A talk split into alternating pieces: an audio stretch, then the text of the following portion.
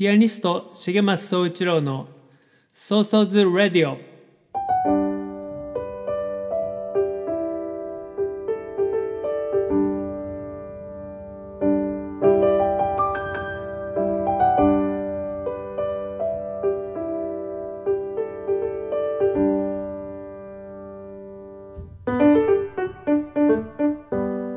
この番組はピアニストの重松総一郎が音楽や芸術に対する思い日々の活動のことアーティストとして生きるということ生活や社会子育て政治のことなど気軽に話す番組です。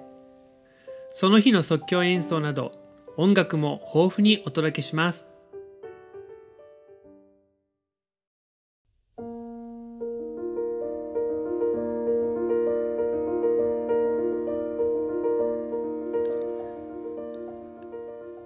皆さんこんにちは。ピアニストの重松総一郎です。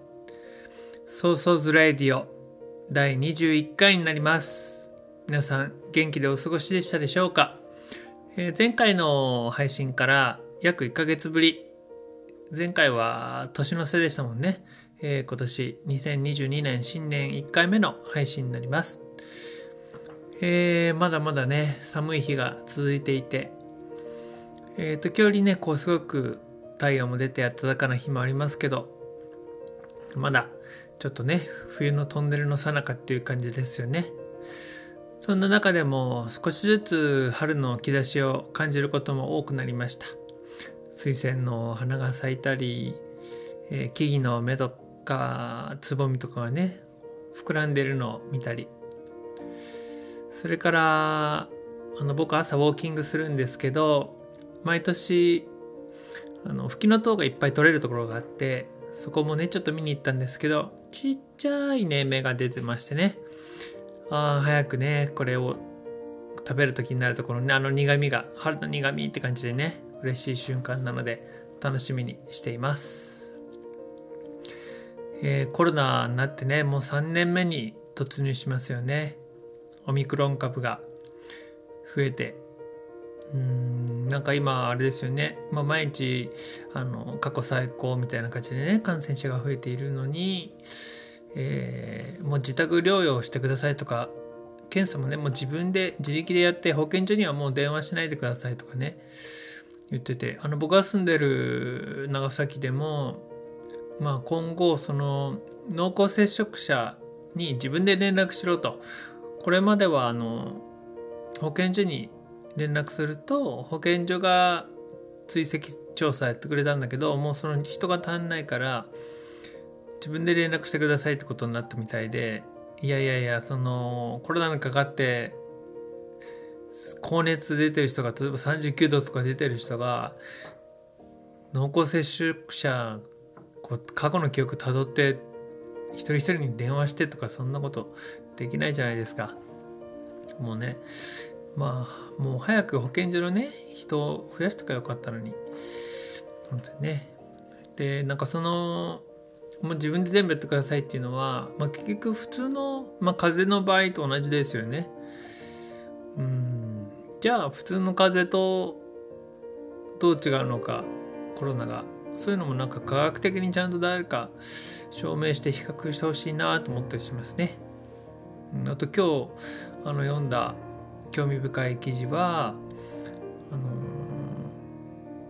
ちっちゃい赤ちゃんのうちにかかっておくべき手足口病とかそういうのにかからなくなってしまったとコロナのためにこうみんなが、えー感染しないようにね気をつけた結果コロナは防いだけど本来かかっといた方がいいような病気にもかからなくなってしまったっていうのが今後ねちょっと心配なんじゃないかってそういう子供が大人になってからねその病気にかかった場合にちょっとひどくなったりするじゃないですか。あとはもし妊娠してたらねお腹の赤ちゃんに影響が出たり。だから結局難しいとこですよね。うん。ウイルスばっかり防ぐことばっかりやってても本当はいろんな菌で免疫をつけて強くなっていくわけだからそれができなくなってしまうんですもんね。うん、えーまあでもねこの収束がちょっと収まって今年のね夏ぐらいはもうマスクをする方がむしろね熱中症とかもあるから危険だってことでもうマスクは夏ぐらいからしなくてよくなるんじゃないかみたいなね予想を言ってる人もいました、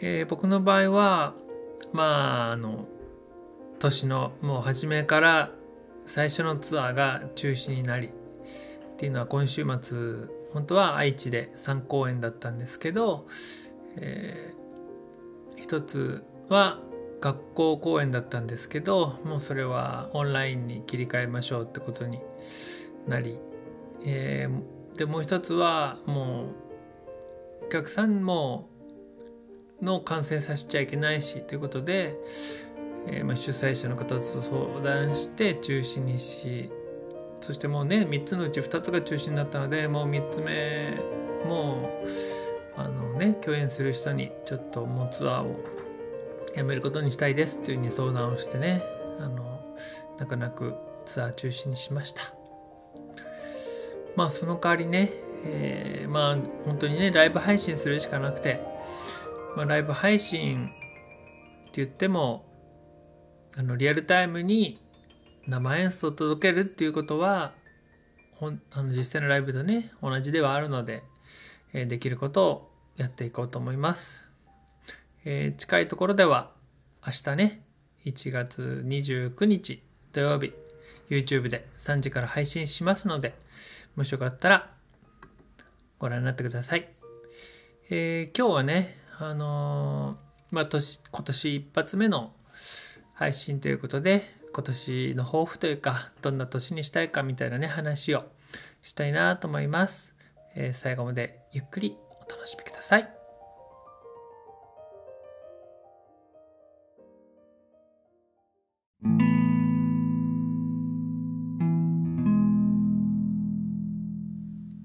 改めましてこんにちは。ピアニストの重松総一郎です、えー、今日のテーマは、まあ、今年はねどんな年にしたいかっていう話をねできたらなと思います。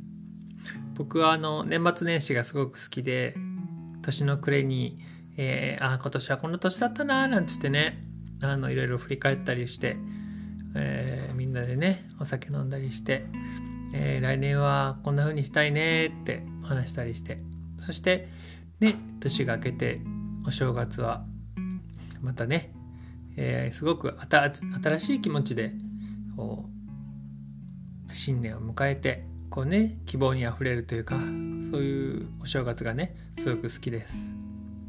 ただまあ今年の場合はね、えー、オミクロン株のねカウンターパンチ食らってあの希望にあふれていた新年早々のあの気持ちはどこ行ってしまったんだっていうぐらいねちょっと気持ちが 慣れてしまいましたが、うん、でもねこんな時こそこう、ね、クリエイティブにいきたいなと思いました。こう何よりねやっぱり何か作ってる時がものづくりしてる時がね何より楽しいんですよね。これは僕は子供の時からずっとそうなんですけど絵を描いたり歌ったりえー、そういうことしてる時は何よりも子供の時から一番楽しくて夢中になれる。やっぱりなんかこんな時こそそれを大事にしたいですよね。でいい音楽を聴いたりこう美術館に行ってすごくいい作品に触れたりそれからすごくいい建築とかそういうね建物行ったりインテリアがすごくいいこうカフェに行ったりとか建築のいいカフェに行ったりしてこうコーヒー飲んだりするだけでもねこうなんかクリエイティブマインドみたいなものが自分の中にあってそれがこうねムクムク膨らんでワクワクするんですよね。うんでなんかそうするといろんなインスピレーションも湧いてきてあこんな風なことをやりたいなっていろいろね自分も思いついたりしてそういうこう全てが自分の創作活動にねそして創作物に直結するのでそしてそうすることは僕にとっては生活もね人生も豊かであるっていうことでもあるので、えー、とにかくねうんこんな時こそそういうクリエイティブなことを大切にね日々過ごしたいなと思います。ついついこう日々のねことに振り回されて特にこうツアーが中止になったりするともうそれだけでへこんでしまって、えー、もう飲むしかねえかみたいななってしまうんですけどまあ、えー、その時こそねじゃあちょっとラジオ録音しようかなとか、まあ、ピアノに向かうとね思いのほか新曲ができたりとかねそういうこともあるので大事にしたいなと思います。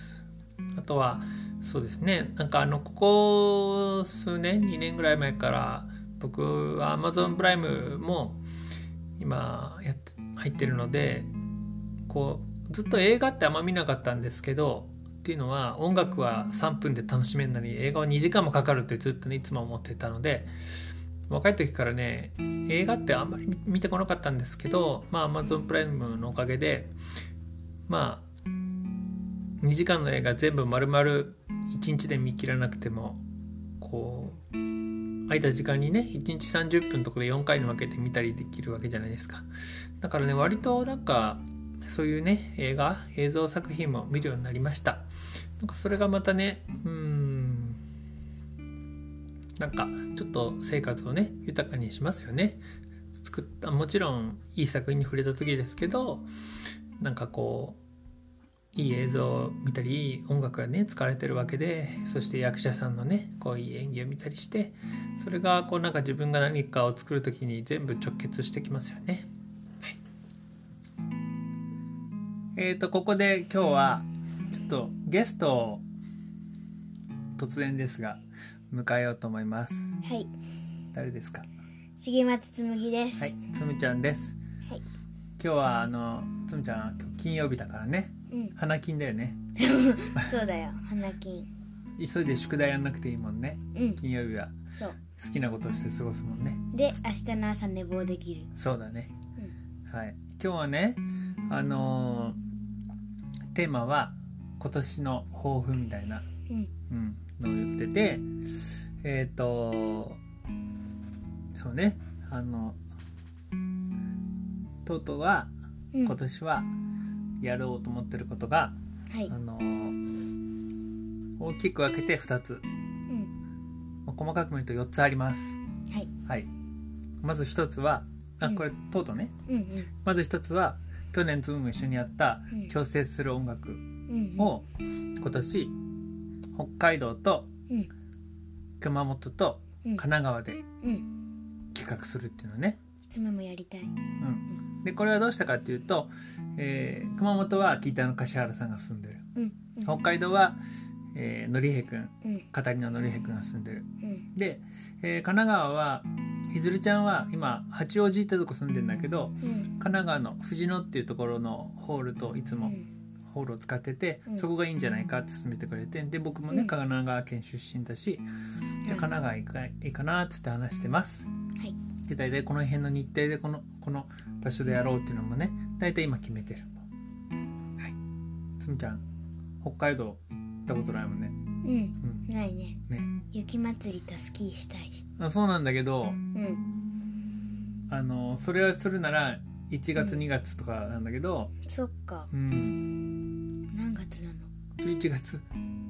ななぜかっていうとね、うん、12月はのりへくん忙しいんだって。あのシュタイナーの学校がね、それとまだあと僕の心配は12月に企画すると大雪で飛行機飛ばなかった場合を考えるとやっぱちょっと危ないなって感じで、うん、だからスキーはまた改めて遊びで企画で行くのはね、いいかもね、うん、そう。やったことないんだもんね。ない、うん、憧れてる。うん。でもよくなんかそういうので骨折したとか話聞くちょっと怖くなるけど、うん、まあ座るパターンもあるよね。うん。あのー、そもそもさ佐世保雪が少ないじゃない、そうそうそうそれ。だからだからちょっとさ、うん、粉雪がふわふわふわっと来ただけでさ、うん、いつも大喜びしてるもんね。そうだよ。まあ大体長崎県の小学生はそうだと思う。うんそうだよね、うん、スキーってでもさ、うん、やったことないからあれだけど、うん、結構なスピードっていうかそうなのうん。なんかつも怖がりだけど、大丈夫ですか？まあ慣れればいいんだと思う、うん、とうとうはあの神奈川県はうん。割と雪の降るところも近いしうん。スキー学校でねうん。スキー合宿みたいなの行ったりもしたけどうん上手くなる前に結局いつも2泊とか3泊するけどうん。上手くなる前に終わっちゃってそっか。なんか、毎年間が空くもんね。うん、でなんかちょっと怖いイメージのまんま。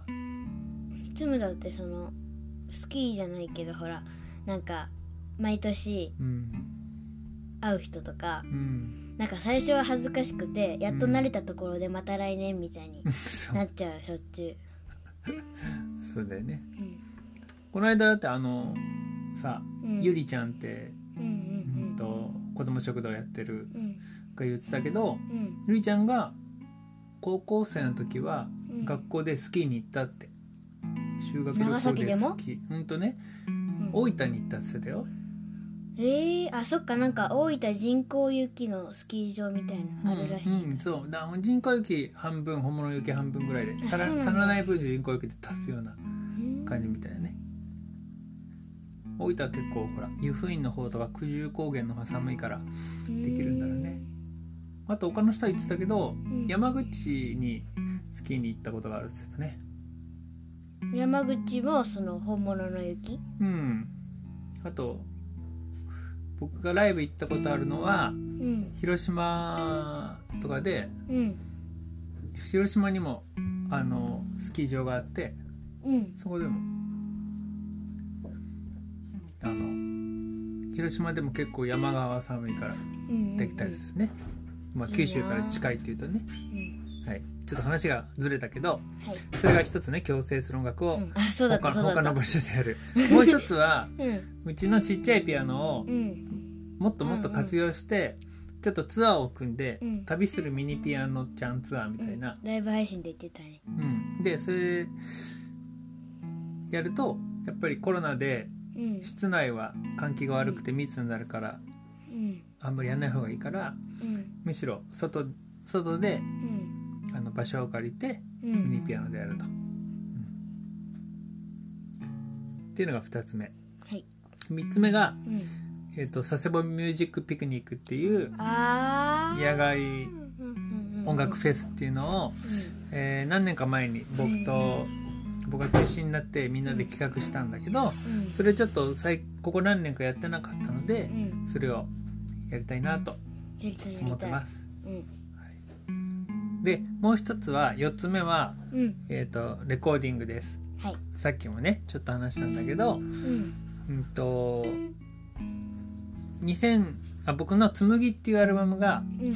うーんと最後にうん。ピアノソロでうん。ちゃんと撮ったうんアルバムのやつで最後もうそれ10年前なんだよね、うん。2012年にリリリースしたので。うん。でもう10年経っちゃったのでうん。作りたいなと思ってて。うんうん。で2010年につむちゃん生まれてうん。でその次の年の2011年にうん。3.11の東日本大震災があってうん。その2つの大きな出来事があったことがこうその時のねレコーディングにもこう影響しててうん。あのツムが生まれた時のテーマの曲が入ってたりうん。あとは3.11があって生まれた星の子守歌が入ってたりね、うんうん。でもうそれから10年経ってしまったのでもう重い腰を上げてレコーディングしようかと、重い腰があるの？そう。あそうなんだあのその間にもねうん。アルバムいろいろ作ってるんだけどうんうん。あのななこちゃんと「この星の歌」を作ったりねうんうん「こっから佐世保から」とか「つむと子供の時間」作ったりさ。うん。だけど自分のソロのアルバムでうん。ライブ録音じゃなくてちゃんとうんホールとかスタジオでみっか。みっちり撮ったっていうのがうん。この10年やってないから、確かに。うん、ちょっとレコーディング大変だからうん大変腰が重いんですけどでもこの10年でよく弾くようになったライブでよく弾く曲でレコーディングしてない曲がね「うん。忘れぬ記憶」とかうんいろいろあるからうん。それをちゃんと撮らなきゃ撮らなきゃと思いつつうんはい。10年経っちゃったのでやろうと思います、うん。で一番大大変なのがうん。えっとどこの会場にあるうん。どんなピアノで演奏するかってことだね。ピアノによって全然違うしうん。会場によって響きが全然違うからね。うん。でそれを誰にやってもらうかその録音のエンジニアエンジニアって録音する仕事の人ね。うん。それ誰に頼むかっていうのがうん。2つが、まあ、一番大事なとこなんだけど、ん。もちろん一番大事なのは音楽僕がどんな演奏するかとか、うんうん。どんな曲を録音するかなんだけど、それはまあ自分はコツコツ練習すればいいことなんでいいんだけどうん。そうじゃなくてねどこのピアノで撮るかっていうのが自分のピアノピアニストは持っていけないからね。うん。一番そう大変で。で今日もそう下見にね。そう下見に行ってきてうん。でピアノはホールのうん。保管庫に置いてあってうんうん。で保管庫でちょっと開けてもらって弾いたんだけどうん。一番大事なのは音色とタッチなんだけどうん。タッチって鍵盤のねタッチは全然問題なかったんだけど、うん。音色がうーんなんかちょっとうーんって感じでうん。これやっぱ保管庫で弾いてじゃ分かんないから、うんホールのねうんステージに運びたい運んで試したいんですけどさそしたら有料ですとだから、えー、えなんで有料なの？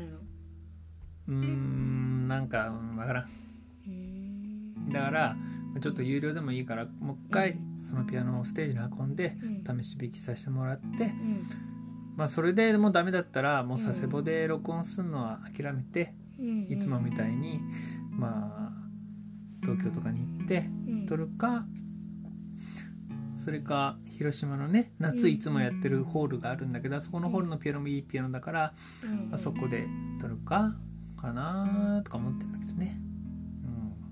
うん。なんせお金がかかるからね。借りるのにそっか。1日10万円とか借りて3日借りたらねそれだけで30万円とかだから。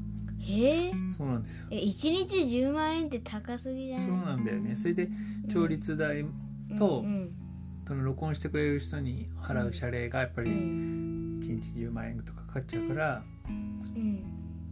で作ったやつをうん。プレスって言って1000枚とかするじゃん。うんうん。それでまた何十万円もかかるからやっぱりね100万円近くかかっちゃうんだよ なんだ100なん万かんだでねそ100う万はちょっと厳しいけど。うん、だけどねうあのークラウドファンディングもしようかなと思って。ずっとさお金かかるからっていうのでうん。できなくて10年経っちゃったから、んうん。うん、まあ人生は短いですから。そうですよね。でもほらこれから「あ出たら CD 買うよ」ってく言ってくれる人があのクラウドファンディングしてくれればうんでその人に、まあ、さあの届ければね、うん。同じことだからうん。こういうのを発売するからうん。クラウドファンディングやってくれたらお送りしますっていう感じでねやろうかなと思って、はい。はい。頑張ってください。はい、なんかさピアノが決まればさ、うん。まあ、あとはもう心が決まってそこに向かって練習するだけなんだけどさ、うん。今もうどこで撮るか決まってないからうんうんよく考えたら10年間さうんうんいろんなところでいろんなピアノ弾いたのにさうんうん。このピアノで撮りたいって決まったのがない ないって。ああ。なんでだろう。だからなんかううん。ん、わあこのピアノはすごい音色が感動したっていうピアノはもちろんあったけどうん。でも記憶に残っもうない。なんか書いとかないとそういう。のそうよね。うん。だけどさ覚えてないってことはそこまでのピアノはなかったってことでもあるよね。あ確かにでもなんかさ、うん。その前のうん。紬をうん。録音したとこうん。はう、ん。そのそこが一番いいって思ったからうん。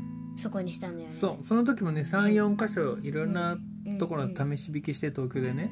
うん。それでまあ音もそうなんだけどタッチが弾きやすいやつをで選びたくたの。うん。で「風の行方」が1曲目に入ってるけどうん。とにかく「風の行方」が一番僕にとってあの時大事で1曲目だったしうん「風の行方」が一番こういいタッチで弾けるやつをっていう基準風だからね基準で選んだんだよね。うん。でなんか軽すぎてもうん。ダメだし重すぎても弾きにくいしで、うあここのやつがちょうどいいと思ったところで撮ったんだよね、ううんん。でもね今思う今思うとねうん。そこはあのホールじゃなくてスタジオでだったからちょっと音がもうちょっと自然な響きのところがいいなって今思うと思うからね、だから次撮る時はちあのホールでホールのステージで撮りたいなってずっとね思ってたからホールで選んでんだけどねホールはその分高くなるしね。難しいとこです。そうなんです。情報あったらはい。欲しいお願いします。お願いします、はい。でさっきも話したけどピアノっていろいろさあるから、スタインウェイとか、まあうん。ベーゼンドルファーとか、ベヒューシュタインとかあるんだけどうん。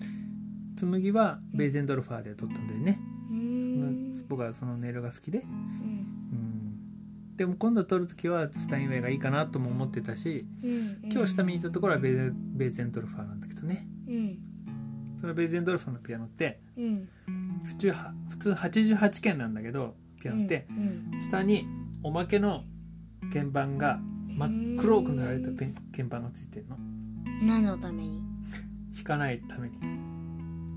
なんで弾かないためにあんの？あのねピアノってうん。弦の響きでしょ？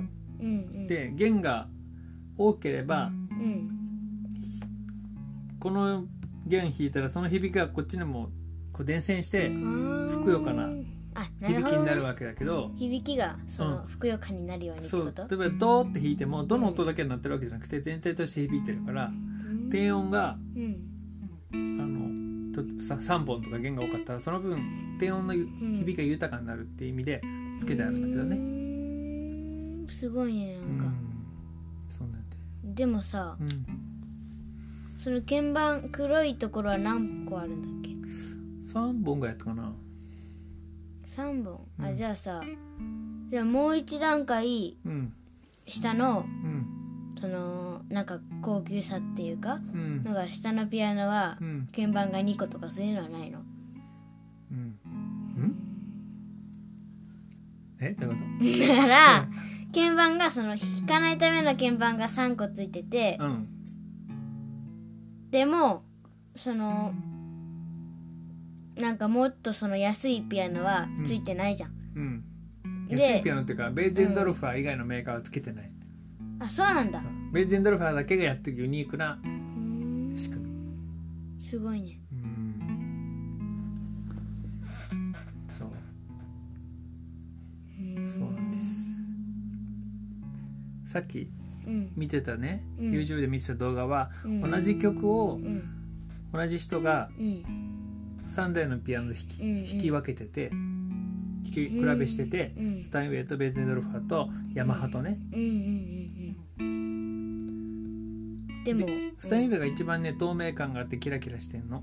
うん。でベーゼンドルファーの方がちょっと音がうん。丸い感じなんだけどうん。僕が聞いた中ではベーゼンドルファーのやつが一番なんかグッときたかな。やっぱ低音が気持ちいいなって。ヤマハはうん。結構なんかうちのピアノもそうだけどうん。割と明るい音で真面目なうん。感じとかな。うーんなんか難しいねその音の違いをうん。どう表現するかって。うん。うん。そうなんです。でもさ1台のピアノでさうん。なんかあの当たり前のことかもしれないけどさうん。似たような曲ばっかりさうん。弾くピアニストはさうん自分が好きな夫のピアノでうん全部弾けばいいけどさその、うん。いろんな雰囲気なんか雰囲気が違ううん。曲を弾きたい人はさうん。難しいよね。なんかその両方うん。弾けるピアノっていうか弾けるっていうか弾けるのはまあ、うん。どう弾くかによるけどうん。弾きやすいピアノも。うん。このピアノこの曲だったらこっちのピアノで。うんうんこの曲だったらそれもなんか贅沢だからそうするとうねん。一枚のアルバムの中でうん違うピアノが混在するとうん。うん聴いてる方は多分統統一感がないなって感じちゃうのかなっていう気もするけどね。なんかこう自分のそうなっちゃうとうん。なんか自分の特徴がうん。自分の曲の特徴がないっていうかそのうん。ピアノに頼ってる感がある感じ。うんでもトートのさうん。お友達のうん。オランダ人のうん。アナ・バッカーさうんうんうんうん。ん作ったアルバムはうん。なんか11台のピアノかなんかうん。で即興演奏したのをうん。録音したみたいなアルバムで。うー。ん面白いねなんか。音色も違うしなかさピアノによってそれから置かれてる状況によってさうん。浮かんでくる即興が違うじゃない？うん、うん、なんかそういう俺面白いの作ってたよ。面白いね。うんうん。はいトートの話はそんな感じです。はい。つむちゃんはうん。今年なんか考えたことある？今年はねもっとねいっぱいライブする。とうとう。あ本当に？嬉しいこと言ってくれるね。うんだってできなかったもんあんまり。なんかさうん。コロナになる1個前の年の年末にうん。あの今年はつむととうとが一緒にやったライブの数が30個でしたってことが分かって「うわあ来年はもっといっぱいやろうね」って言ったところでコロナが来ちゃったから。うんそうね。そう今年こそはもっと一緒にやりたいけど。でも去年だってさうん。あのつ中止になったやつもうん。あったけど、うん。でも僕の割とソロが中止になって2人でやるやつはで予定通りうん。できたかなって感じはあるけどね。もともとそんなに企画もできなかったってのもあるけど、ほら広島と松山松山と、う松山とか愛媛ね。うん。でもやったもんね。うん。うん。なんかさこうなんかすっごいライブがない時とうん。なんか1個の週にめっちゃ詰まってる時とあるけど、うん1個の週にめっちゃ詰まってる時は、うん。ああ今年はいっぱいライブやってんなーって感じするけど、うん。足してみるとそうでもなかったりしそうなんか。うん。一緒にツアーに行ったりしたらね、うん。毎日一緒にやったりするもんね。うん。うん。どんなそのとっととコンサートうん。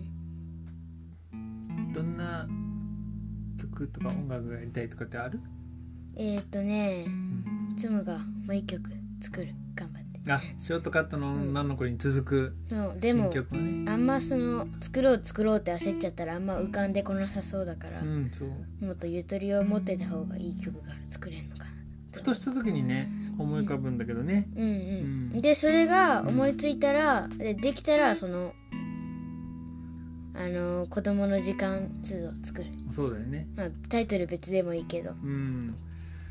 あのーそうね。うんあのなんかテーマがある方が思い浮かび思い浮かびやすかったりもするけどね。まあそうだね。こういう曲作りたいなって次はノリのいい曲を作りたいなとかなんとなくイメージしておくとうん。そういうのが浮かんできたりうん。するけどね、うん。うん、あとはなんか例えばコロナをテーマにした曲が作りたいなとかなんか思ってたらそういうのが浮かんできたりね、そうだね。まあそれはもううん。なんか今までは思いつかなかった。うん、思いつかないようなうん。曲が作れそうだけどコロナの時のそのコロナになってからうん。表現したい曲みたいな。うん。こんなのってある？なんか。いやそんなないけない。どなんか歌物、うん、うん。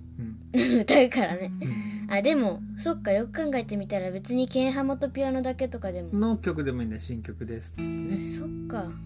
それもあるね。うん、うんじゃあなんかそのトートとなんとかっていうの以外で自分一人のことでは？なんかある？うん自分一人のことではね。えっ、ー、とトートのうん。え？今思いついたことだけど、トートのうん。オリジナル曲をうん。もうちょっとピアノで弾けるようになってみるあいや最近やってるもんね。水的なダンス弾いてみたりとかね、そう。うん。うん。でもいつも何も教えてないのに耳コピってきちゃうからびっくりするけど、いやほんの一部だよ。うん。うん。例えば息をしての最初さうん「タタタタ」のさうんどのシャープから始まるじゃんあれ。うんうんよくそれがパッて分かったなとか思うよ。うんそう？だってシャープのうん。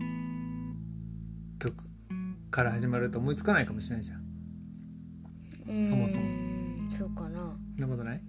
わかんない。でも散々やっぱ聞いてるから耳の中残っててうん。パッと弾けたんだろうね。ううんん。すごいねうん。でもさなんか恥ずかしい話だけどさうん。耳コピはできるけどさうんなんかさ生まれてからずっと聞いてるのにしてはうんなんかこうタイトルの区別がつかない。あそうだよね。なぜか。うん。そうだね。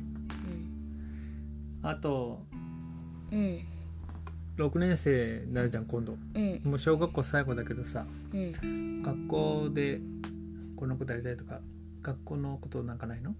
学校そっか。でも6年生でもうすぐ。うんもう もうあと1年したら制服着て中学行くみたいな。あやばい。全然ガラッと変わる世界だよね。うん。うーん。なんだろう。なんかさうん。よくさうん。言うじゃん。なんかもうその先生とかが言う先生とかによく教えられるのはう、ん。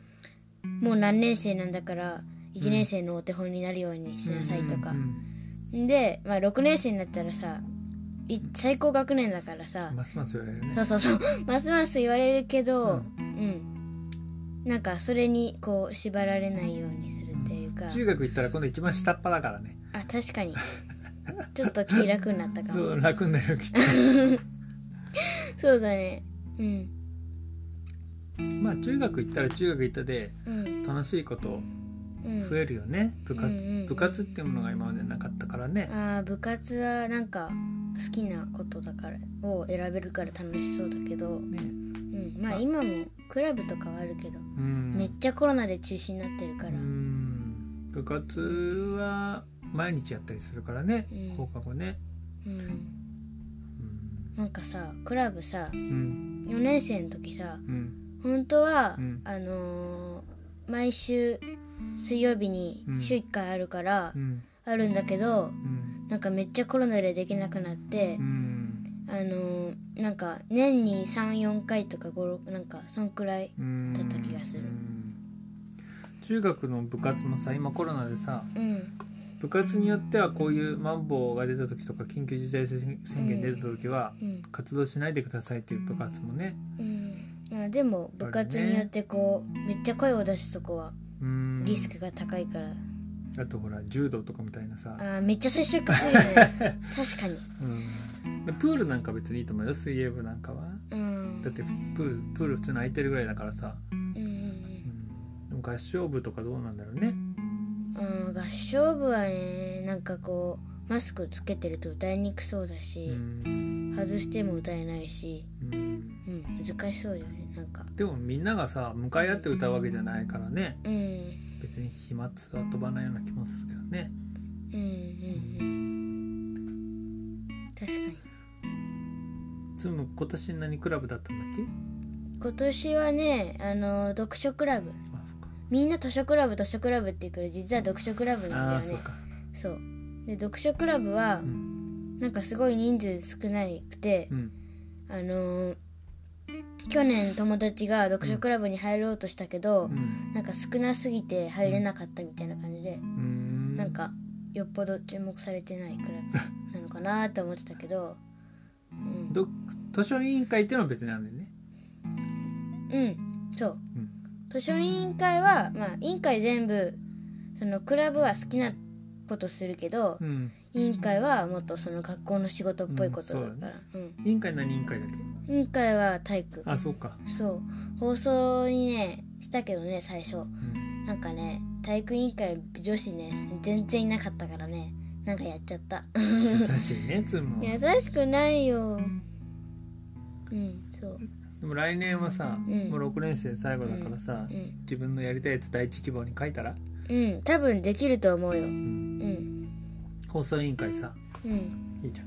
うん。トートからいつもそう。ここから佐世保から流してよって言われてるから。そう流してくださいでそうそうそう。ね。うん。クラブはまだ決めてない？クラブはね何にしようか。なんかねあのーパソコンフォトクラブっていうのでななんかパパソコンで時間割とか作ってななんかコピーしてうんみたいのできるからいいなって思ってるけど。うちなんかさうん。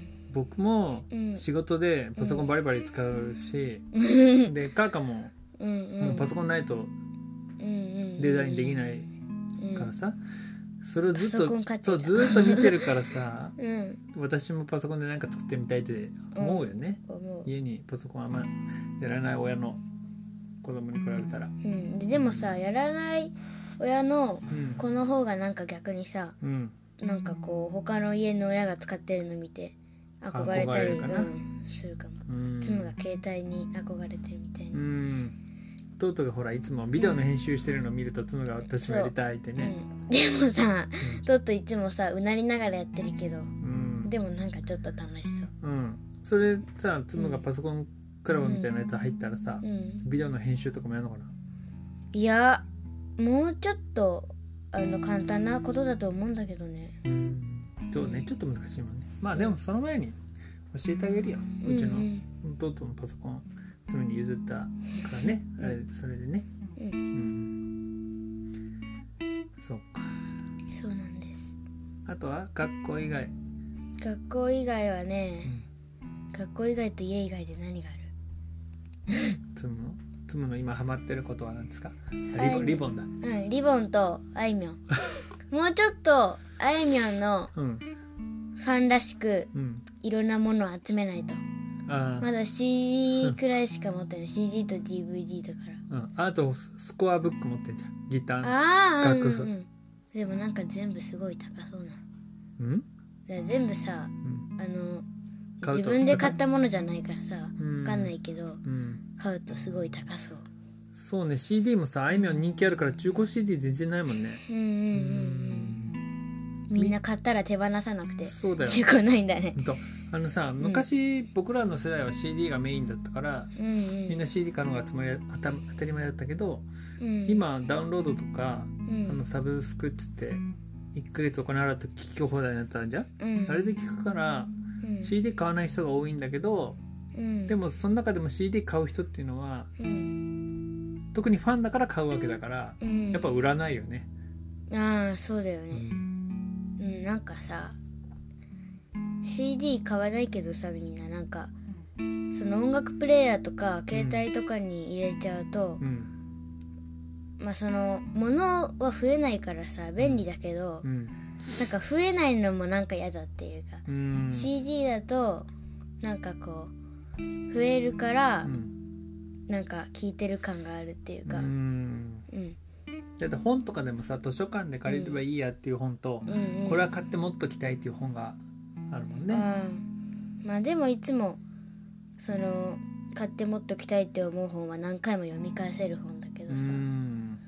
なんかこうすもう読んじゃったらもう飽きちゃう本はうん借りた方がお得じゃん。なんか、うん。そうね。そうと思う。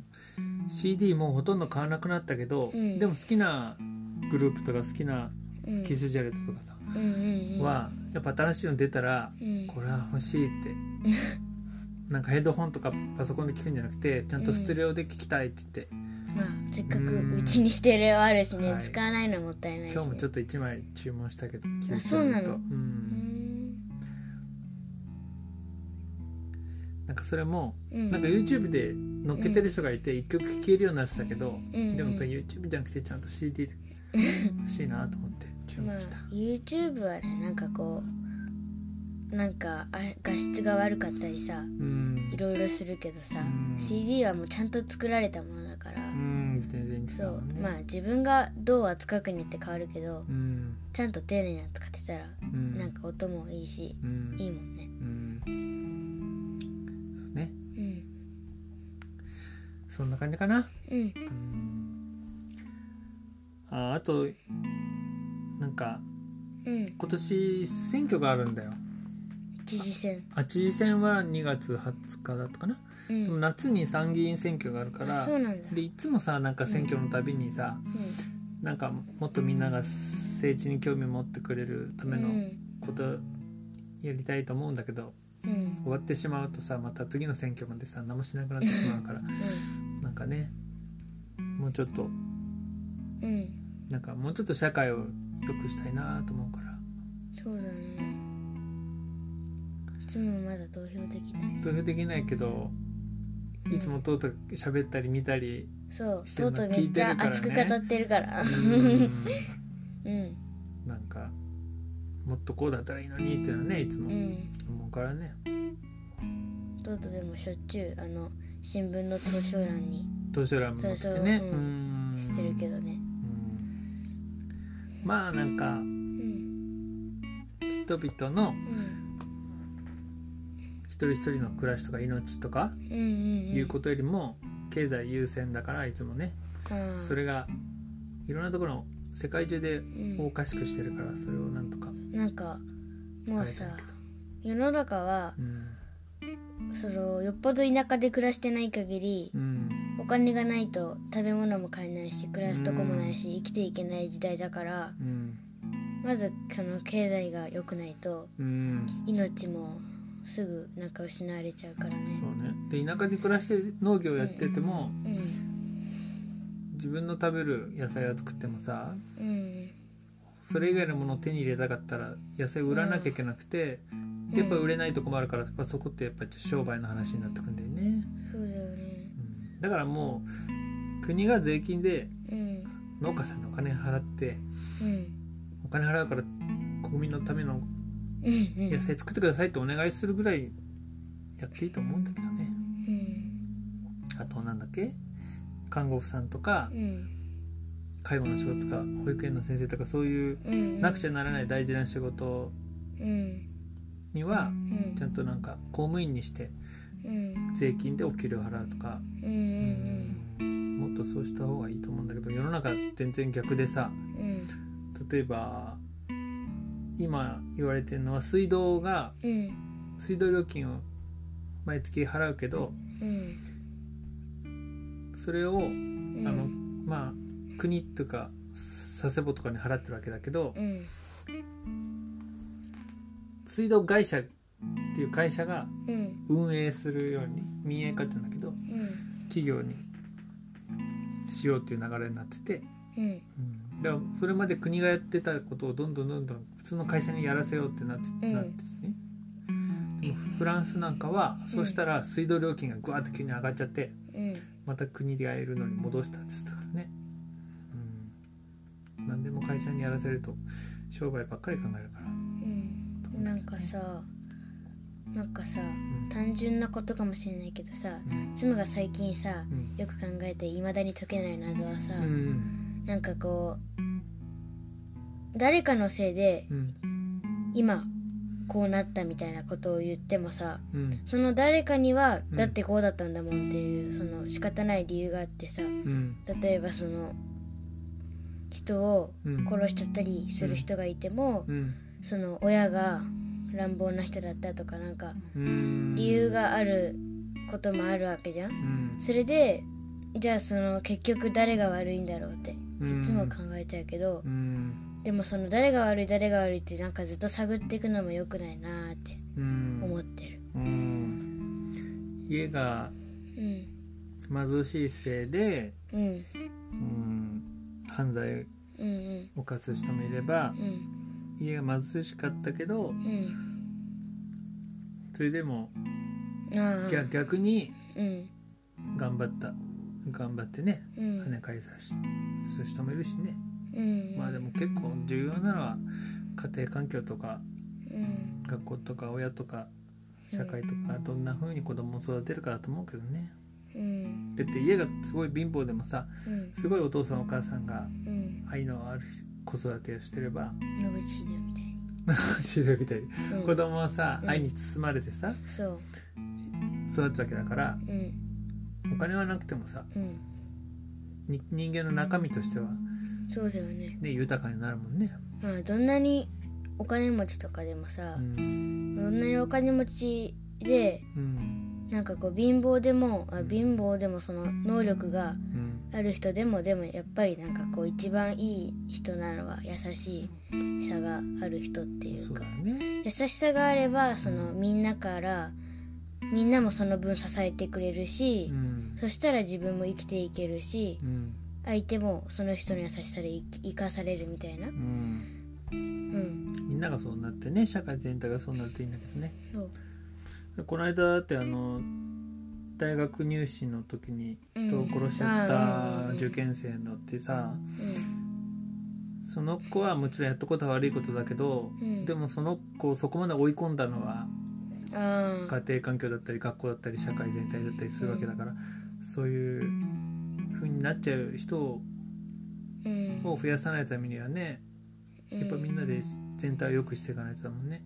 うん。とうとういつも言ってるけどこう殺人とかってさうん。なんかこうつづ続くっていうかなんて言うんだろう。遺伝じゃないけどうん。親がこうだったから自分もこうってさうん。逆になる人もいるけどうんそうじゃない人もいるからうんそういう人が減らないっていうかうん。あのまあ、殺人っていうか虐待がねうん。親に虐待を受けて受けた人はうん。あ違うな。僕が聞いたのはうん。お父さんがいつもお母さんのことを殴ったりする家庭で育った子供がいつもそれを見てたから、うん。あ男は女をこうやってもいいんだと思い込んで育っちゃってうん。でその息子さんがうん。お大きくなった時にうん。お母さんに暴力を振るうようになっちゃってうんうんそういうなんつうの？負の連鎖っていうか暴力の連鎖みたいなのがね、うんうんうん。起きちゃうんだよね、うん、だからんもっとね周りでそれを変えていけたらいいんだけど。うん。なんかこうなんて言うんだろう。上のうん。その政府とか上の立場にいる人がうんその例えば日本のうん。いろんなことを決める人がうん。もっとなんか一人一人の身になってうん。まあいろいろ大変だろうけどうん。その一人一人の身になって考えたらさうん。そのせ世界的とか日本的にうん。全体でうん。苦しいことよりその一人でうん。苦しもっと苦しいことを背負ってる人もいるかもしれないじゃんうけどん。まあ難しいんだけどね。だからそういうふうにいつもみたいにうん。真剣に考えるうん人がうん。もっとね増えればうん。みんなももっと選挙に投票率も上が上がるしうん。本当に厳しい目でさうん。どの人がいいかちゃんと選ぶしね自分のことと思って政治家任せでもなくなるしね、ううん。ん、まあ今僕らにできることは身近なところからね。そうだね。まあいい音楽作るよ、そうだね。うん。うん。もいい仕事っていうか仕仕事事をする人に。いい仕事をする人にうん。なれるようにうん。頑張らなきゃ、うん。子供時代を、うん。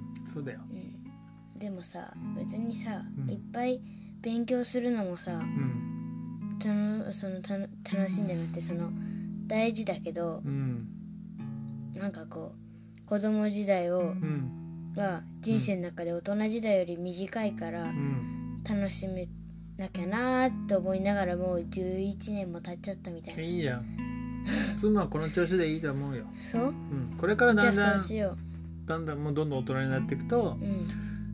なんか夢の中に行ったのからだんだん冷めて冷めてきちゃうみたいにねうん。どうしてもなるんだけど。ユーモアのある大人にならないうん、でもほらずっといろんなことを想像したりするのが好きなわけじゃない、うんごご今だってごっこ遊び大好きでさ 大人になってもずっとそのうんなんていうの体とこ頭とか心心はさ大人になっててもうんそういう部分はさうんちょっと失う必要はないからね、うんううんうん。だってさ自分が子育てするときにうんその子供心はさ、まあ、あんま子供心すぎてもさうん。頼りない人だけどさうん。子供心がないと子供と当たっちゃうじゃんうん。だからね。とどんどん話が長くなるけどさと つむいつもこんな調子だからさでもねつむがねうん。生まれたうん。時にうちはテレビを捨てたんだよね。うんうん。聞いた聞いた。うん。でうん。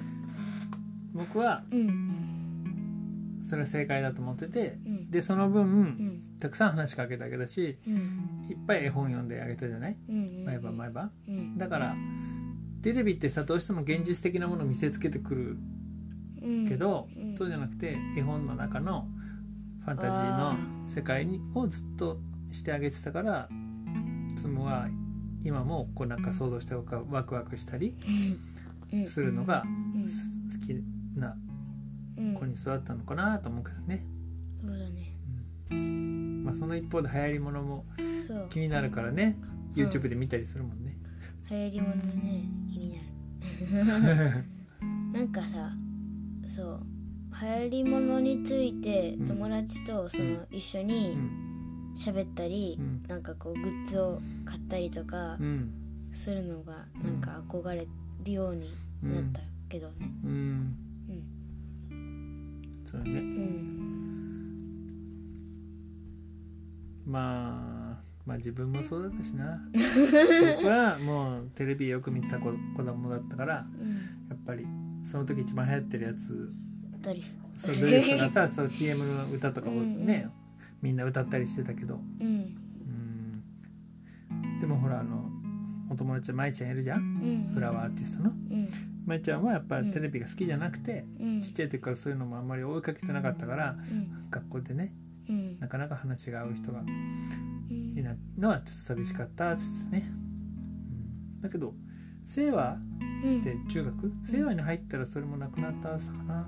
うんあじゃああんまテレビ見ない子が集まってるってこと？まあテレビなんか集まってるっていうかうん。あ教育がってこと？うんなんかもっとそういう流行りものとかじゃなくてもっと大事なうん本質的なうん。うんことをで分かり合えるような友達ができたかもね。まあまあいろんな子がいるからね。うん。うん。はい。つむちゃん中学行ったら吹奏楽部やろうかなと思ってたよね。うん。まあでも美術部もうん。いいけど、うん。まあ両方好きだけどうん。なんかこう吹奏楽部はさうん。なんかこうみんなでやる楽しさがありそうだしなんか、うん。トートが言ってたことだけどね、うんそれは、まあ絵描くってある意味うん。あの部活に入んなくてもうん。家でコツコツ描けるけどあそっか。あのみんなでその吹奏楽うん。やるっていうのは家で一人でコツコツできることじゃないからね。うん。トトはそれをおすすめするけどまああんまりトトに影響されすぎない。そうなんだよ。科学美術部だから、うん。あ科学剣道部と美術部か。剣道あそうだね。剣道部忘れてるけど僕は剣道部と軽音楽部って言ってバンドやってたけどね、うんうんもう取り留めもないからこれぐらいにしようか。そう。いつもこうなっちゃうし。そうだね。うん。はい。とうとうね妻はあの同じ部屋でうん。机並べてねうん。一緒に同じ部屋で。うん。だからいつもこんな調子だもんね。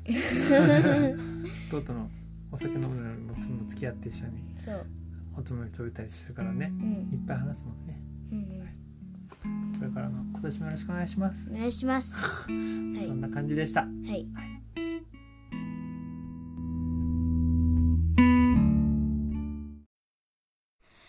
帽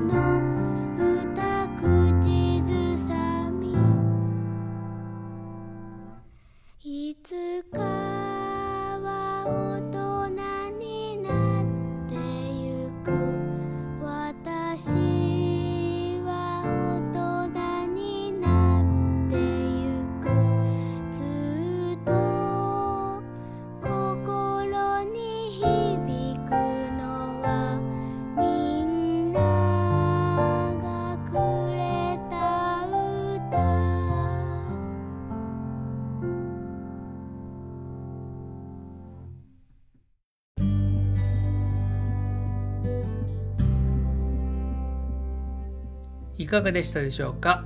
ソーソードラディオ。21回目でした、まあ、今年も月1回ぐらいのねペースで配信できたらなと思いますのでこんな拙い喋りですけど聞いていただけたら嬉しいです、えー、今後のライブの予定です、まあ、中止にならない限りですけど、えー、一応ね計画をしています。まあ近いところでは2月の20日日曜日長崎の佐世保市、えー、アルカス佐世保というところで佐世保子ども劇場さんの主催でピアノコンサートを開催します。それから3月の一発目も佐世保でねライブがあって3月6日日曜日、えー、愛の浦光キリスト教会というねとても美しい教会でソロのコンサートします。えー、この時までにね、ちょっとね、新曲ね、新しい歌をね、ちょっとつむちゃんにね、歌ってもらうのをね、今、作ってるので、できたらなぁなんて思ってます。えー、その次の週、3月第2週ですね、は、東京ツアーをします。えー、本当ね、この時までね、東京の感染がね、減ってればいいですよね。3月11日は3.11から11年目の祈りのキャンドルナイトを国分寺のカフェスローで行います。3月12日土曜日は都立大のアース東京。3月13日は調布仙川のオープンガーデン森のテラスで森の半野外コンサートピアノコンサートを開催します、えー、それからライブ配信の方は、えー、最初にもねお伝えしましたけれども1月29日土曜日、え13時から10時までの1時間、えお届けします。こう冬からね春へと移りか移り変わっていくそのね移りゆく季節ならではの感覚をこう繊細な音も力強い音も交えながらそれからその明るい方へと向かっていくようなそんな気持ちでね演奏したいなと思ってますのであの自宅待機ねしなきゃいけない方もたくさんいると思うので自宅でねオンラインコンサートを楽しんでいただけたらなと思っています。それからあの、前にもお伝えしたんですけどクラウドファンディングを行っています。これは佐世保市の僕が子どもたちと一緒にやっている佐世保ここから楽団と僕そのメンバーみんなで、えー、小鹿島ってところにね五島列島の小鹿島に渡って現地の合唱団の子どもたちとね交流しながらコンサートを一緒に開催するっていうための資金集めをしています。で残念ながら本当はね2月の2週目の連休にそれを開催する予定だったんですけど、まあ、この状況なのでちょっと開催ができません。でまあ小鹿島の方ともね相談したんですけどやっぱりこう島っていうのは独特で、えー、まあ医療的にも整備されてないわけなのでもうできるだけとにかくね発生させたくないコロナをね。だから、まあ、まあできればよそからねそういう特に佐世保なんかは感染が多い地域なのでやっぱりちょっとね来てもらってっていうのは難しいっていうようなねことで残念ながらそれそのコンサート自体もねできなくなってしまいました。で今仮にねどんなことをやろうかっていうのをねちょっとメンバーで相談してるんですけどクラウドファンディングに寄付してくださった方がこうせっかく寄付したのになって思わないようななんかね代わりの案をね今みんなでうんうんとうなって考えています。でクラウドファンディング自体は、え、1月31日までだったんですけどちょっと延長して2月の半ばまで、え、引き続きねクラウドファンディング募集してますので、えー、まあ実際小鹿島に行けないにしても小鹿島の子どもたちと交流しながら何らかの、え、コンサート単にオンラインでやりますじゃなくて、えー、小鹿島に行けないけど別の形で生で聴いてもらえて小鹿島の人にも同時に楽しんでもらえるようなねなんかそんなことができないかなって考えてますので、えー、引き続きね、えー、寄付を募集しています。でこの寄付はあのふるさと納税の仕組みを活用してますので、えー、ふるさと納税でこう寄付控除が受けれて返礼品ももらえてしかも寄付したお金の使い道としてこの、えー、重松さんのプロジェクトに使ってくださいっていうこう指定ができるというね仕組みになってますのでぜひぜひよろしくお願いします、はい。えー、そんな感じです。本当ね日々大変ですけど今年もいい年にしましょう。僕も、えー、このね年の初めにやるぞってね決めたことをちゃんと実現できるようにね、え、頑張りたいなと思います。ではまた次の配信を楽しみにしてください。ありがとうございました。バイバイ。